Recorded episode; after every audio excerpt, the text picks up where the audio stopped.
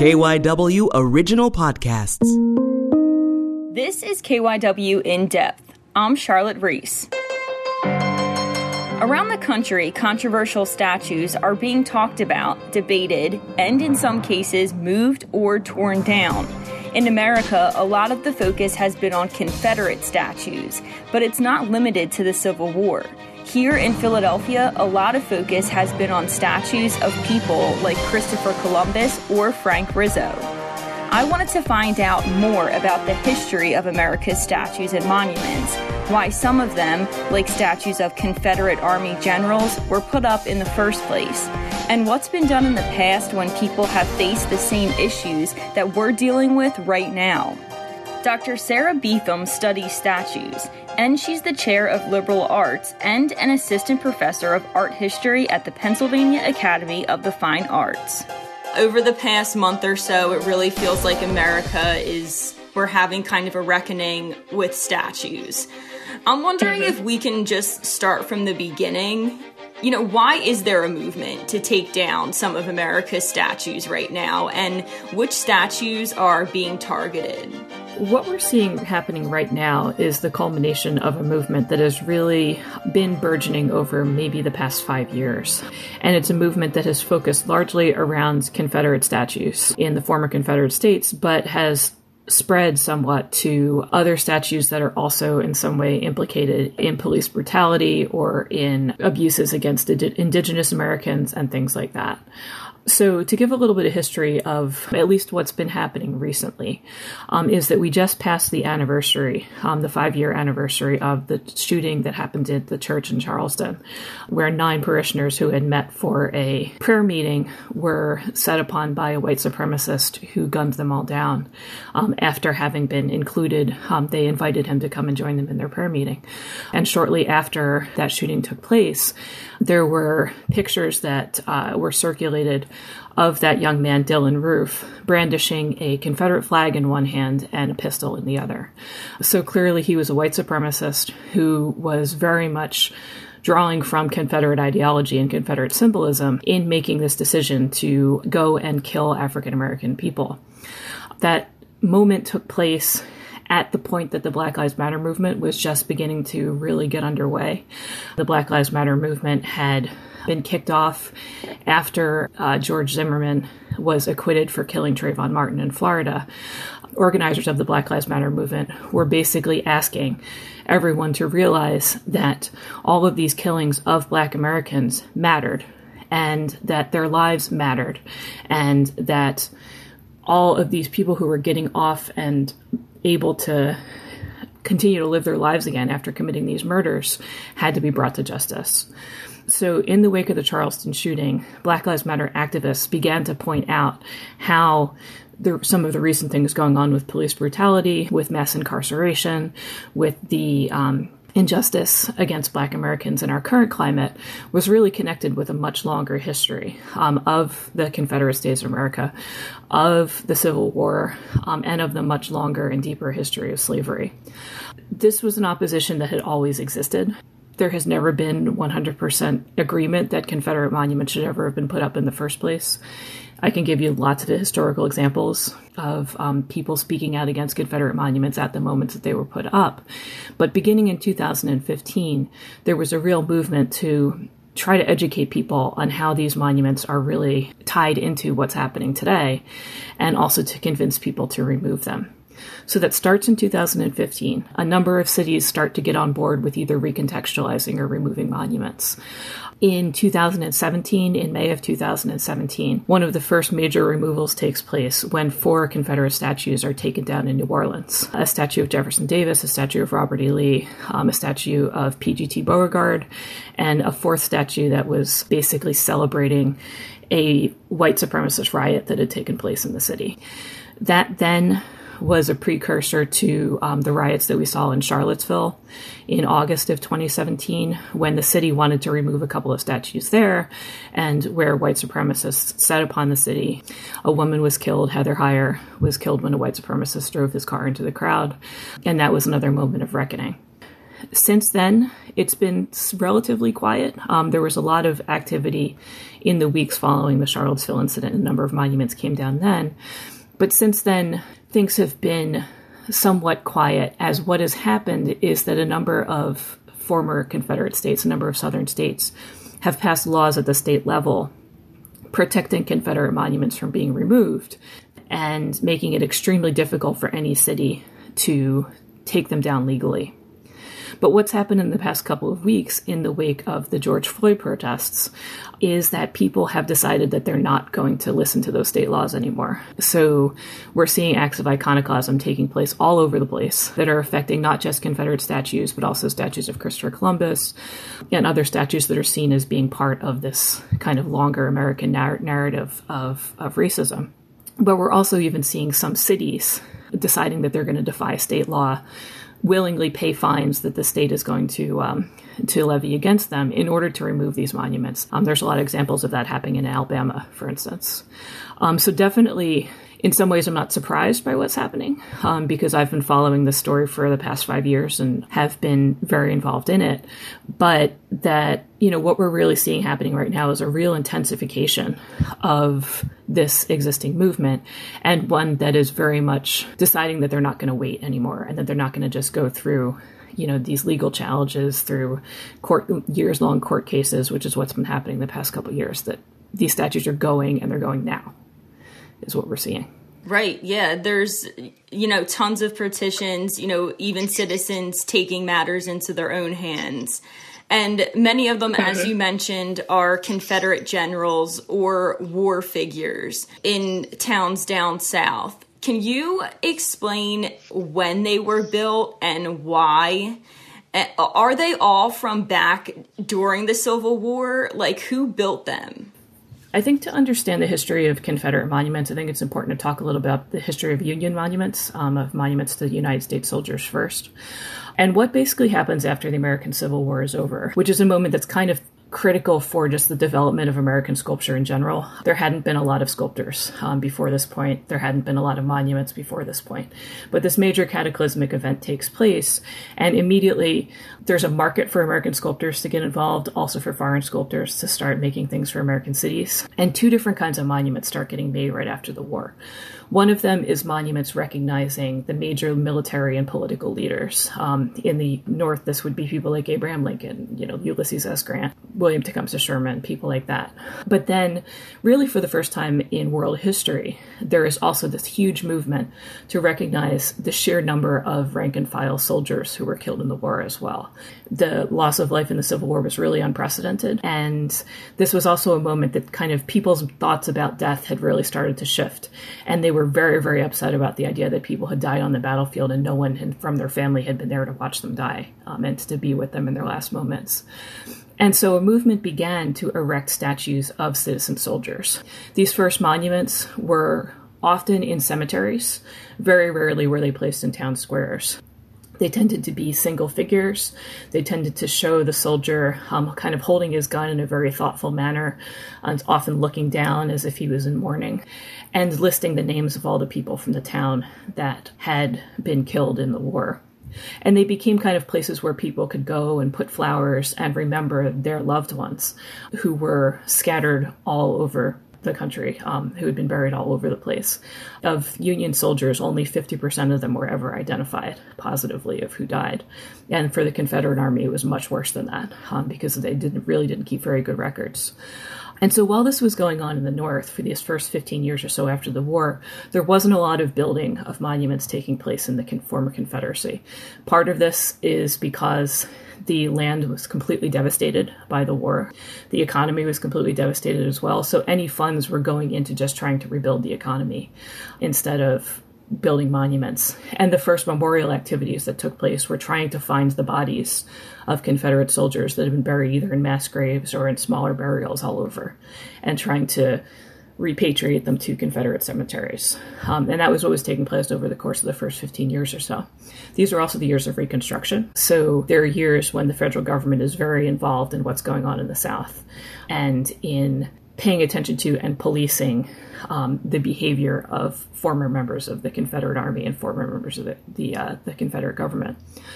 as Reconstruction starts to fade and as federal troops begin to pull out, there's also a concerted campaign by white Southerners to repress all of the gains that had been made by black Americans because of the American Civil War. If you think about the 13th, 14th, and 15th Amendments to the Constitution, they end slavery, they give citizenship to all black Americans, and they give all black men the right to vote.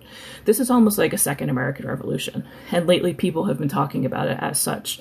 The amount of change that that's bringing about to society and the kind of freedom that that's granting to black Americans is really incredible as a result of these amendments, black Americans are starting to get wealth for the first time, are starting to build businesses, are starting to be elected to government in huge numbers. And this is a really wonderful, kind of pretty amazing time. But at the same time that all of this is happening, this is the moment where the Ku Klux Klan is first uh, organized, a moment where all kinds of terrorism starts to take place where white Southerners are targeting all of these gains by Black Americans, committing lynchings, are burning down buildings, are um, doing everything that they can to destroy people's wealth. When we get to about 1880 or so, Reconstruction is over. The Southern economy has somewhat recovered. At this point, this is when monuments begin to be built. They aren't being built in cemeteries, they're being built in town squares, built in front of the county courthouses and are representing, you know, both soldiers and also people like Robert E. Lee and people like Jefferson Davis. So this isn't something that happens right after the Civil War, but something that happens much later after this kind of concerted campaign to end these civil rights advances has been pretty much completed. Right here in Philly, there's been a lot of public controversy over other statues you know, the statue of Frank Rizzo was just recently moved, and right now the Christopher Columbus statue in South Philly. Can you talk mm-hmm. about the statues in the city, what their significance is, and what makes them a target right now? So I think one thing to point out, um, and I think that historians will always, you know, make this clear, is that the story of American racism is not a Southern problem you know, certainly the Confederacy is a really obvious example of a moment when a group of people tried to pretty much destroy the country in order to maintain a slave republic. But it was not the only problem. Absolutely. Northern states were certainly implicated in the slave trade, certainly benefited from the inexpensive cotton that was being largely grown by slaves. And the incredible abuses against black Americans were not something that only took place in, in southern cities. They also took place in major northern cities and all over the north as well you know, certainly in Philadelphia, there are examples of statues that are very much tied into this history. I think the Frank Rizzo statue is a really good example. You know, he became police commissioner in 1967, um, was mayor from 1972 to 1980, and he was basically known for police brutality, for his incredible racism towards black Americans and black Philadelphians. He openly exploited racial divisions in order to stay in power. He actually told his supporters to vote white when they were voting for him. And, you know, the kind of police brutality that was really kind of central to Frank Rizzo's identity is very much connected to the same sort of history that allows Confederate monuments to stand on the courthouse lawns of pretty much every Southern county seat. It's the same system that is trying to tell Black Americans that government protections are not for them. And so the statue of Rizzo, it was extremely controversial when it was first put up. It, there's never been a point when there was consensus in the city that it was supposed to stand there. And, you know, it's not at all surprising that the same movement that is pointing out the connection between today's police brutality and the Confederate past would also be pointing to a much more recent example of someone who really brutalized the people of his own city in order to stay in power. As for the Christopher Columbus statue, I mean, that's also kind of an interesting story.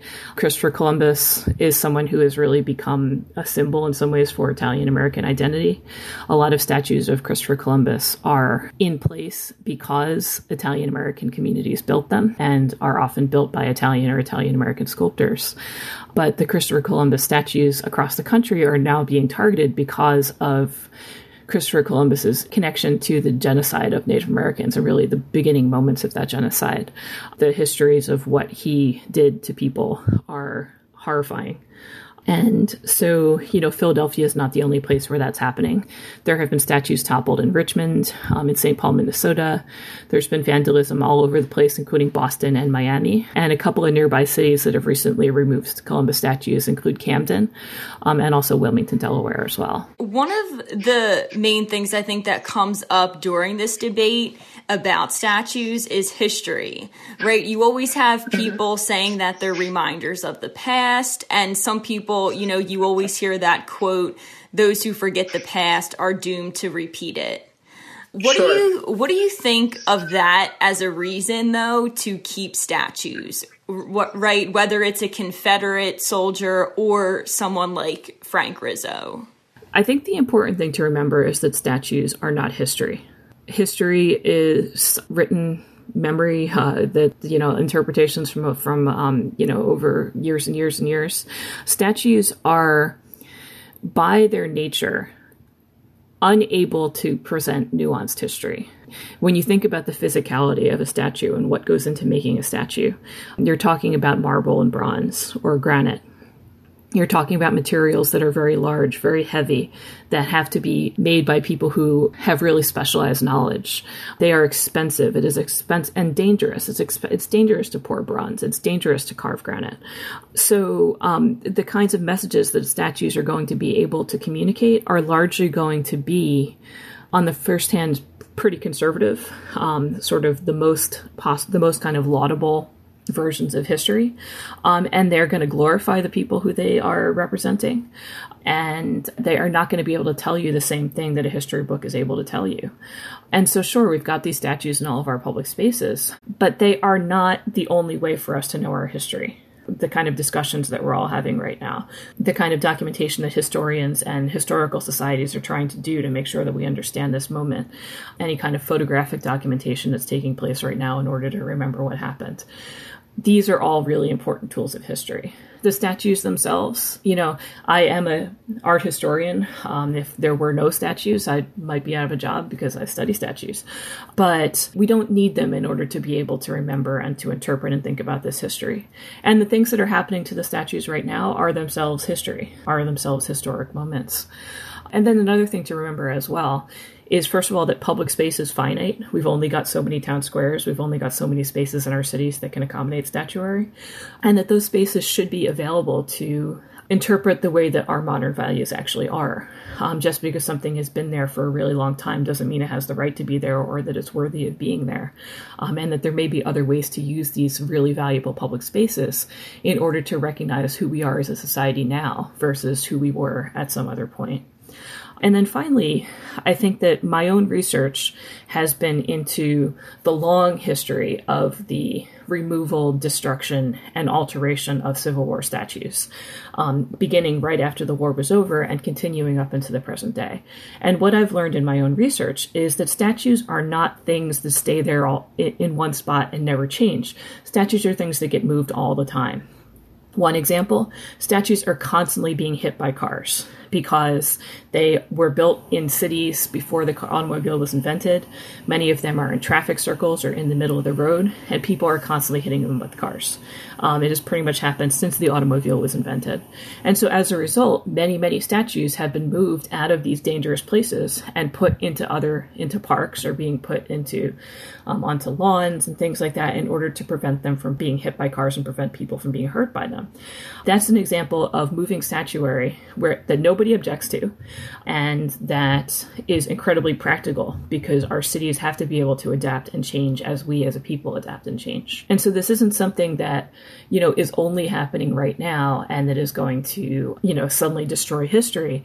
It's something that's just a fact of having public sculpture, which is that sometimes movements need to take place in which the historical landscape is altered you know, debates over these figures are happening even all over the world right now. But humans, as you said, right, have been making statues for thousands of years, both good and bad.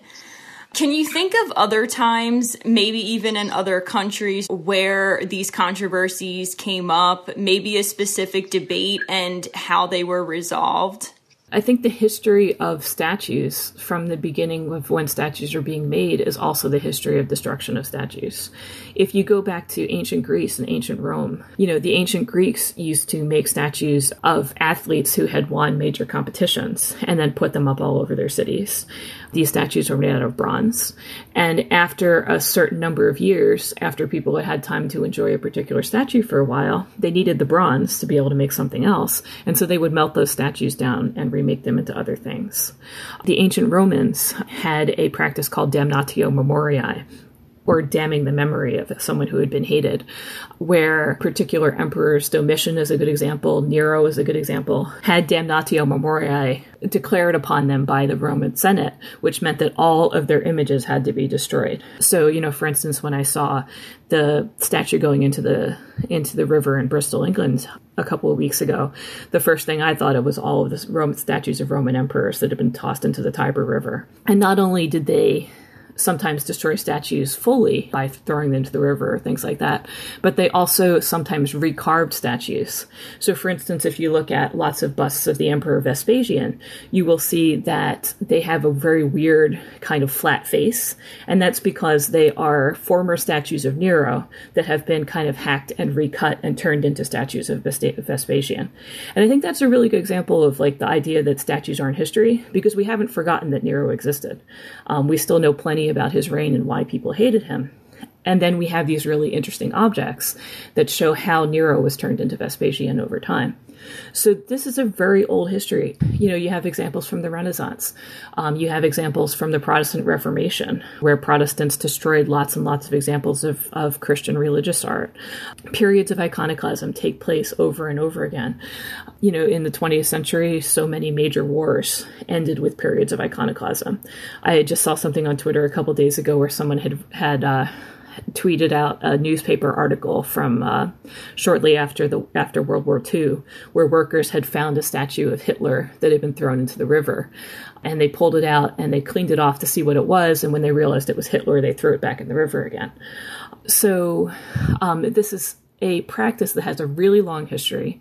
Statues are humanoid; they look like people, and so as a result um, at moments of really incredible tension are really difficult moments in society, the statues often end up becoming stand ins for what people are feeling. And so, what we're seeing happening today, this kind of anger that's boiling over and is directed toward the statues, is an impulse in kind of human identity that has a really, really long history. Right. Yeah. I mean, tons, tons of political and social movements over the years that all are geared towards statues and what they represent. But do you think that these political movements um, that are changing throughout history, all geared towards the statues? Uh, I mean, why do people put value in the statues? What kind of always draws them back to these huge figures in town squares? I think part of it is that in some cases people continue to espouse the ideology that the, the statues represent. That, you know, certainly when it comes to the Civil War and the fight between the Union and the Confederacy, that there are scars from that war in um, the American psyche that have never been healed. That there are still many, many people who continue to revere the Confederacy, um, that continue to kind of propagate mythology about the Confederacy and continue to say that, for instance, that the war wasn't really about slavery, which is something that no legitimate historian of the Civil War will ever say to you. And that, you know, the kinds of things that the Confederacy stood for are very much still baked into our country today. So that's part of the problem, um, is that this is a major scar in America that has never been fully healed and one that we're continuing to fight out um, and that probably will continue to bubble up at different times until we really try to figure out a way to deal with it. So that's certainly part of it is that the, the ideology that the Confederate statues represent is not dead. Um, it's something that is still very much alive. I think that uh, another thing that can tend to happen is that statues become part of our day to day lives. You know, if you're living in an urban environment like Philadelphia, when you would go out to go to your, your job in the morning, you would probably walk past all kinds of examples of public sculpture. And you wouldn't necessarily think about them every single day, but they would be kind of part of your consciousness as you're going about your day. And when those monuments or when those pieces of public sculpture are either damaged or altered or suddenly aren't there anymore, that does create a disruption and one that is disturbing and one that you really have to think about and try to figure out how to interpret. And so, you know, I would say part of what's happening is that people are still buying into these statues ideologically, but another one is that that kind of complacency that can come with living with statues in your daily life might make it very hard to be able to really understand how to rethink them when a moment like this comes up. And I guess just as a last question, what do you think should be done with the tons of controversial statues? Um, should they be replaced? Should they come down? What are your thoughts? I think that there are going to be a lot of different answers to that question. Um, and what I really tend to stress in anything that I write or anything that I that I say about these statues is that what happens to them should be the decision of the people who have to live with them every day. Um, that me as a academic living in New Jersey shouldn't tell somebody in Alabama exactly what they should do with their statue, but the people who are living in that town in Alabama should get together should have meetings, should talk about what makes sense, and should come to some kind of a conclusion that works for their town and that really leads to conversation and healing within that town. Because that's the only way that we're going to get out of this is for people to be able to actually sit down and talk to each other and understand each other's points of view. So, that said, um, some different possibilities might include moving statues to either into storage or onto private land, uh, taking Confederate soldier statues and putting them back in the cemeteries as they may have been originally intended to be isn't a terrible idea. Some may end up in museum collections, although probably not all that many, because that's another kind of whole controversial issue. The museums do not necessarily want to have lots and lots and lots of statues that were meant to be outdoors in their collections there may be opportunities for some types of statuary to stay in place and be recontextualized um, either through additional text or through new monuments or things like that. That has been successful at times. And then, you know, the idea that I always keep coming back to is the idea of kind of putting all of these things in the same place. Um, this is something that you saw a lot at the end of um, the Soviet Union, that there are so many examples of statue parks where former Kamiya statues have been all taken and put together where people can kind of go and see them where they've kind of had the uh, sort of they they don't mean the same thing when they're not on their pedestals and when they're just sitting on the ground. There's a good example of like Memento Park in, in Budapest as, as an example of one of those. The same thing's been going on in India as well, where um, former imperial statuary has been taken and kind of put very haphazardly in these sort of sculpture graveyards where people can go and visit it, but where it doesn't have anywhere near the same kind of impact. So that's another possibility that we could be thinking about as well. But for me, I think the really most important thing is for cities to make these decisions for themselves and to make sure that as they're making these decisions, that people are really reaching out to each other and understanding each other and talking about the things that we should have been talking about the entire time and haven't been doing so. That's it for this episode of KYW In Depth. You can listen and subscribe to the podcast on the radio.com app or wherever you listen to your favorite shows. I'm Charlotte Reese, and we'll have another episode out soon.